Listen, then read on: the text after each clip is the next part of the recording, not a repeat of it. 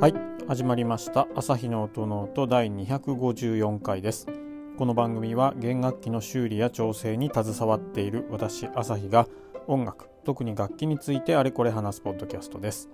楽器本体のことから弦などのアクセサリーそして音ノートに関して思うがままに語っていきます。はい。始めていきたいと思います。今日から3回ぐらいは多分、えー、質問箱の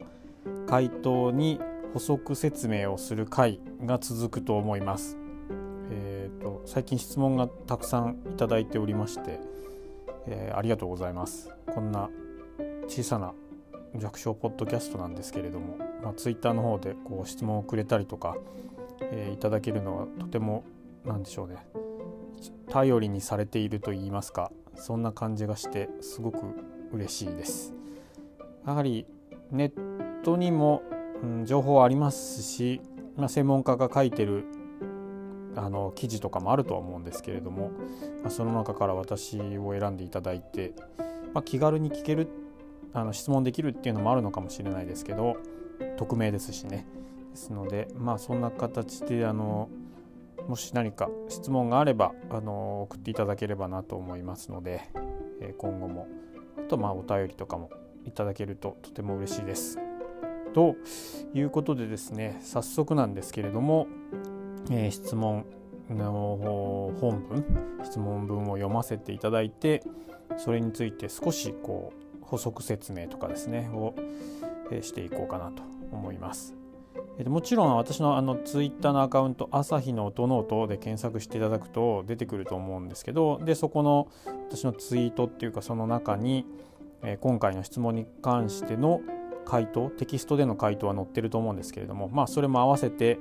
え参考にしていただければというふうに思います。では、えー、質問が質問読みたいと思います、えー、いつもポッドキャストを楽しませていただいております。冬の乾燥のせいで毛が縮んでしまったのか指のスクリューを結構緩めても毛が以前より張ったままの状態になっております。若干は緩まっております。かっこ閉じ。昨年7月7月に初めて伺った工房にて毛替えをしていただいた際の長さがいつもより少し短めだったのかもしれません。この状態のままだと弓にダメージを与えてしまうでしょうか。毛替えをすぐにでもした方が良いでしょうか。ということで質問をいただきました、えー、まずですねそうですね。これ冬になるとやっぱりあのー乾燥しますので乾燥すると毛がすごいすごいっていうか縮むんですよね。そうするといつも通りの間隔よりもやっぱり短めに毛がなるので、えー、張ってしまうっていうことはどうしてもあります。逆に、えーと、冬毛替えをこう例えばした場合に夏になるともっと、えー、今度は湿度が上がるのでもっと伸びてしまってなんかダランダランになってしまうっていうことがあります。でこの方に関してもその辺を如実にこう感じていただいているっていうところですごい敏感だなっていうのは良いことだと思いますので今後も弓とか、まあ、楽器の方もあの大事に、えー、そういったちょっとした変化とかにもね気づけるような感じで、えー、演奏を楽しんでいっていただければなと思うんですけれどもでえー、と文面では7月なので結構こうムシムシもしてきてる時期だと思うんですよね。でその時に、えー、初めて行った工房ってことなので多分いつも行ってるところではないところで、まあ、毛替えをしてる、まあ、夏に毛替えをしているというところででそのままあの冬になっているのでその時の毛の長さよりもまあ縮んできているという感じなんだと思います。でこれに関してはそうですねうんもしそのテキストでも書いたんですけどまず一回スクリューをですね全部緩めてみていただくと。スクリュー全部緩めちゃうとスクリューこう弓の竿から抜けちゃうので、あのー、そこはちょっと注意をまずしてほしいんですけど緩めていくと毛箱あの黒いやつですね。あれがだんだんだんだんこう弓の皮巻きの方に近づいていくんですよ。ぐるぐるぐちゃぐちゃぐちゃっと。で大体つくかつかないかぐらいなところで、えー、もうそれ以上まあ進まないので毛箱はそこで止まった時に毛の長さが一体どういう感じになっているのか？っていうのをちょっとチェックしてみていただきたいなと思います。でいつもの感覚で緩めてもその緩まらないっていうことはもしかしたら乾燥のせいでっていう可能性がありますので、まあ、1回マックス緩めても毛が張っているかどうかっていうのをチェックしていただく必要があるかなと思います。でマックスまでその毛箱が皮のとこまで、え、緩んだ時にやっぱ大丈夫っていうかねこう緩んだよっていうことであればあのいいんですけどただその質問に書いてある通りちょっと短めだったっていうふうには書いてあるので多分短めだったのが、まあ、冬になってずっと張ったような状態になってるっていうふうには思うんですけどもしこの、まあ、番組を聞いていて自分のもそうなんだよなっていう場合に、えー、そのスクリューを緩めてうん毛箱がマックス緩んだ段階でもでどれぐらいの毛の張り具合なのかっていうのもまずはチェックしてみてもらうといいんじゃないかなと思います。で多分本当にその短めだったっていうのがあるので、えー、毛箱を一番緩めたとしても多分張ってると思うんですよね。ですんでこの場合はやっぱりそうですね一番いいのは毛替えをもう一回してもらうっていうのがいいと思います。うんまあ、夏と冬で1回ずつやられる方っていうのもいると思いますしうんこの辺は本当季節で全然その毛の長さは変わってきてしまうんでそうですね。もし同じところに工房に行くのであればちょっと長めでお願いしますとかっていうふうに言ってもいいかもしれないですしそうですね。あとはまあいっぱい引くと毛は逆にあの伸びていくのでですのでいっぱい引いてあげて冬になっても伸びているようにしてあげるとかですね、えー、いうのも一つありなのかもしれないですけどもそんな形。あとはまあ毛替えをしてちゃんとした長さにしてもらう以外にはもしその毛の束毛束ですね。にの長さに余裕がある場合はうんあの何でしょう。指の先端にあの穴が開いててそこに木の蓋くさびをあの入れて毛を固定するんですけどくさびを一回取ってですね毛の長さがまだ余裕があればちょっとちっちゃめっていうか厚みの少ないくさびにして入れたりとか、えー、すると長さが戻ったりとか長さを出したりすることはできるのでその辺で調整はできるかもしれないです。ただこの辺に関してはそのやった人じゃないとわからないっていうかいうところがありますしあとは、えー、例えば A というお店でやってもらったのを、まあ、B というお店にやっても持ってきて先端のその毛束の長さちょっとこれ短いんで調整してくださいっていうとあんまりいい気はしないと思うんですよその B の店舗の店員さんとか職人さんは。まずどうなってるかわからないですし中が。でその人がまあギリギリのところで怪我してたらやってもあの調整することできないしあとはまあ毛替えの金額いただけないじゃないですか。なのでもしその毛束の長さを調整し調節してもらうのであればその持っていった工房でちょっとこれ短いんですけどどうでしょうっていうふうなことで調整できませんかっていうふうに聞いてみるのがいいかなとは思います。そうするとお店そのその人に関してはあ確かにこれ短めだったかもしれないなとか そういう意識が記憶があればその人に、えー、そんなことで分かりましたやり、ま、やってみましょうかとかいうことでやってくれるかもしれませんのでそういったところでなるべくそうですね毛替えはどのお店に持ってってもいいね工房に持ってってもいいと思うんですけどもしそういった形で微調整っていうことで調整だけしてもらうっていうことであれば毛替えをしてもらったところに持っていくっていうのが、えー、いいのかなっていうふうに思いますですね。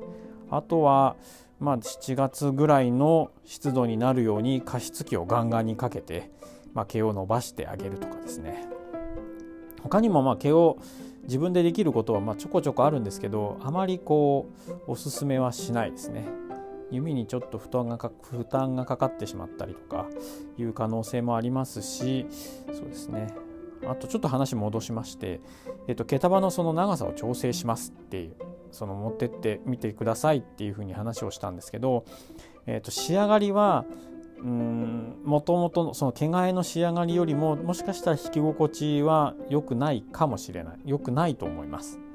これはえー、毛替えをする時は松ヤニがまずついていないっていうことがありましてで松ヤニがついているとその、うん、毛替えをする時は毛束をですね櫛でこう溶かしながら均一にこう平らになるようにとか毛が交差しないようにみたいな感じでこう毛を溶かして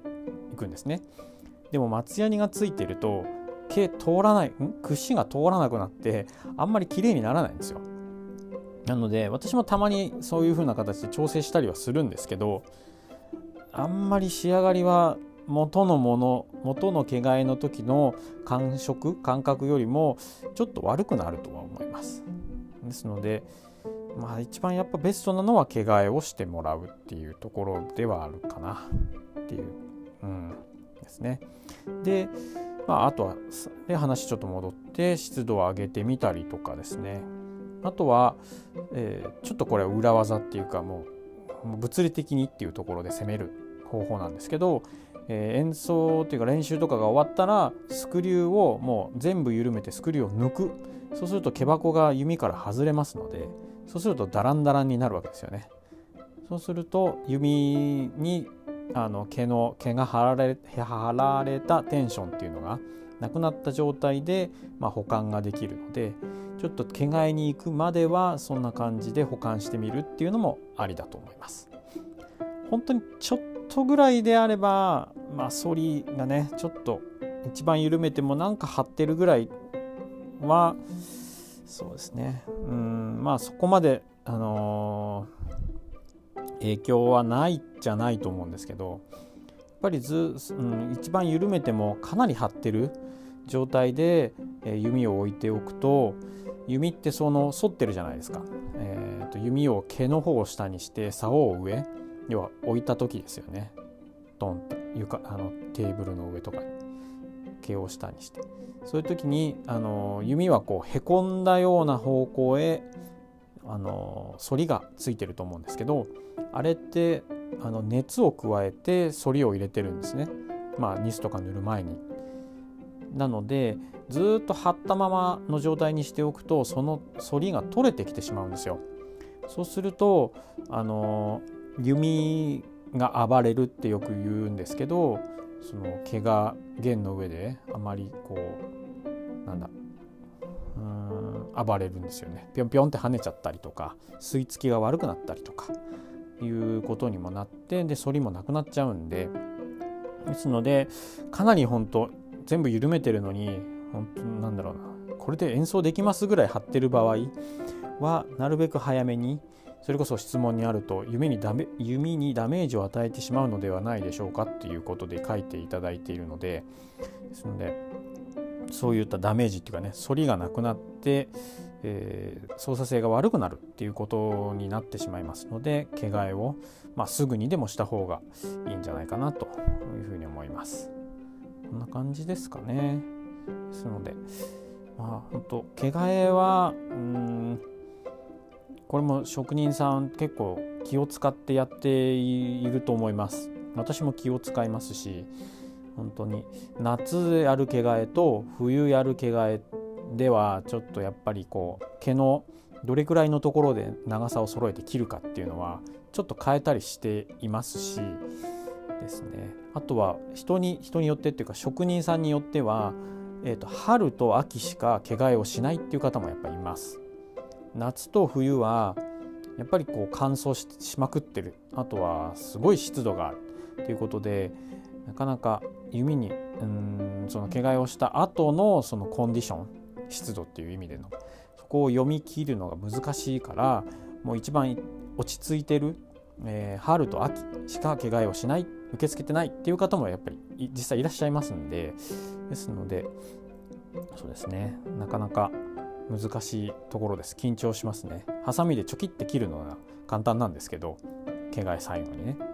でも長く切っちゃった場合はもうちょっとちょこって切ればいいんですけど、えー、短く切っちゃった場合はもうどうしようもできないのでですんでなかなかねこのハサミをシャッて入れるあの瞬間は今でも緊張しますね。ですので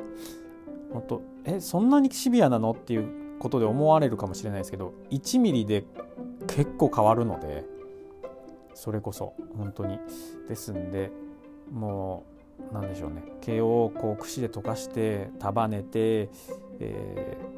ー、まあ結最初ね紐でこう結ぶんですけどでその後切る時はもうもう一回確認してチョキッと。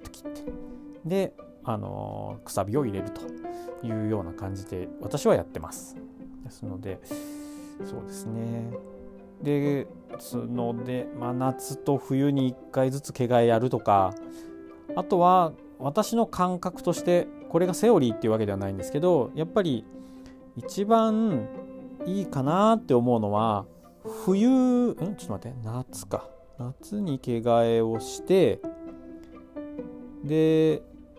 夏に毛替えをすると冬になったら縮むわけじゃないですか。で今今回の質問のように弓がこう張られた状態になっていくんですけど夏に毛替えをして一生懸命、まあ、たくさん練習をしたりとかすると毛は伸びていくんで伸びていってダラダラになってしまうけど冬の乾燥時期になって毛は縮んで夏のコンディションのままっていうことにはなるかのかと思うのでなので一番そのコスパっていうか弓の状態を常に均一その毛の長さっていう意味でですね均一にしたいのであれば夏の時期に毛替えをしておくと,、えーと、最初の冬を越えてゴールデンウィークぐらいまで次の年のはいい感じでいけるのかもしれないですよね。わかりますかね、えー、湿度がある時に毛替えをして冬になると縮んでいくけど演奏して練習しているので毛は伸びていって相殺相殺されて、まあ、長さは一定に保たれで5月ぐらいまでは使えて。ただ6月7月の梅雨の時期になると今度は演奏したから伸びた毛と、えー、湿度でまた伸びてくるのでかなり伸びちゃったっていうことになるのでまた7月6月とかにまた変えるとか。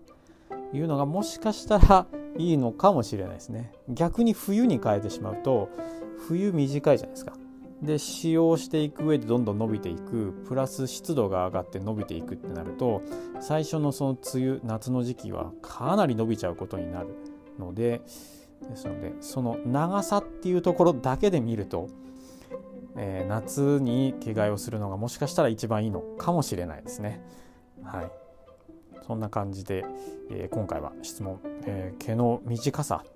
が弓に与える影響と、まあ、対処方法とか原因とかその辺について少し詳しくお話をしてみました。で質問者さんあのいつも最初に、えー、いつも最初に質問の最初に書いていただいたんですけどいつもポッドキャスト楽しませていただいておりますと書いていただきました。こちらこそあのいつも聞いていただいて本当にありがとうございます。また何でもいいので質問とかあの感想とかまたいただければなと思います。今後もあの細々とやっていきますので、えー、他の皆様も合わせてですね是非番組をあの何でしょう聞いていただけるととても嬉しいです。はい。そんな形で、えー、今日は質問箱に来ていた質問に補足説明をする回ということで進めてみました。えーと、番組を気に入っていただけた方はあのこの番組のフォローやチャンネル登録をどうぞよろしくお願いします。で Twitter も朝日の音ノートでやっております。インスタグラムも同じアカウントでやってますのでそちらも覗いてみたりこちらも良ければフォローしていただいたりいた、えー、してください。あとはお便りですね。なかなかあれですけど、朝日ドットサウンドノートドットあドットじゃない。もう一回言います。朝日ドットサウンドノートアット gmail.com こちらであのお便りとかも受け付けておりますのでもし何かあればあのリクエストとかですね送っていただければなというふうに思います。はい。また今日も長くなってしまいましたが、えー、今日も皆さん聞いてくれてありがとうございます。また次回の配信でお会いしましょう。ありがとうございました。さようなら。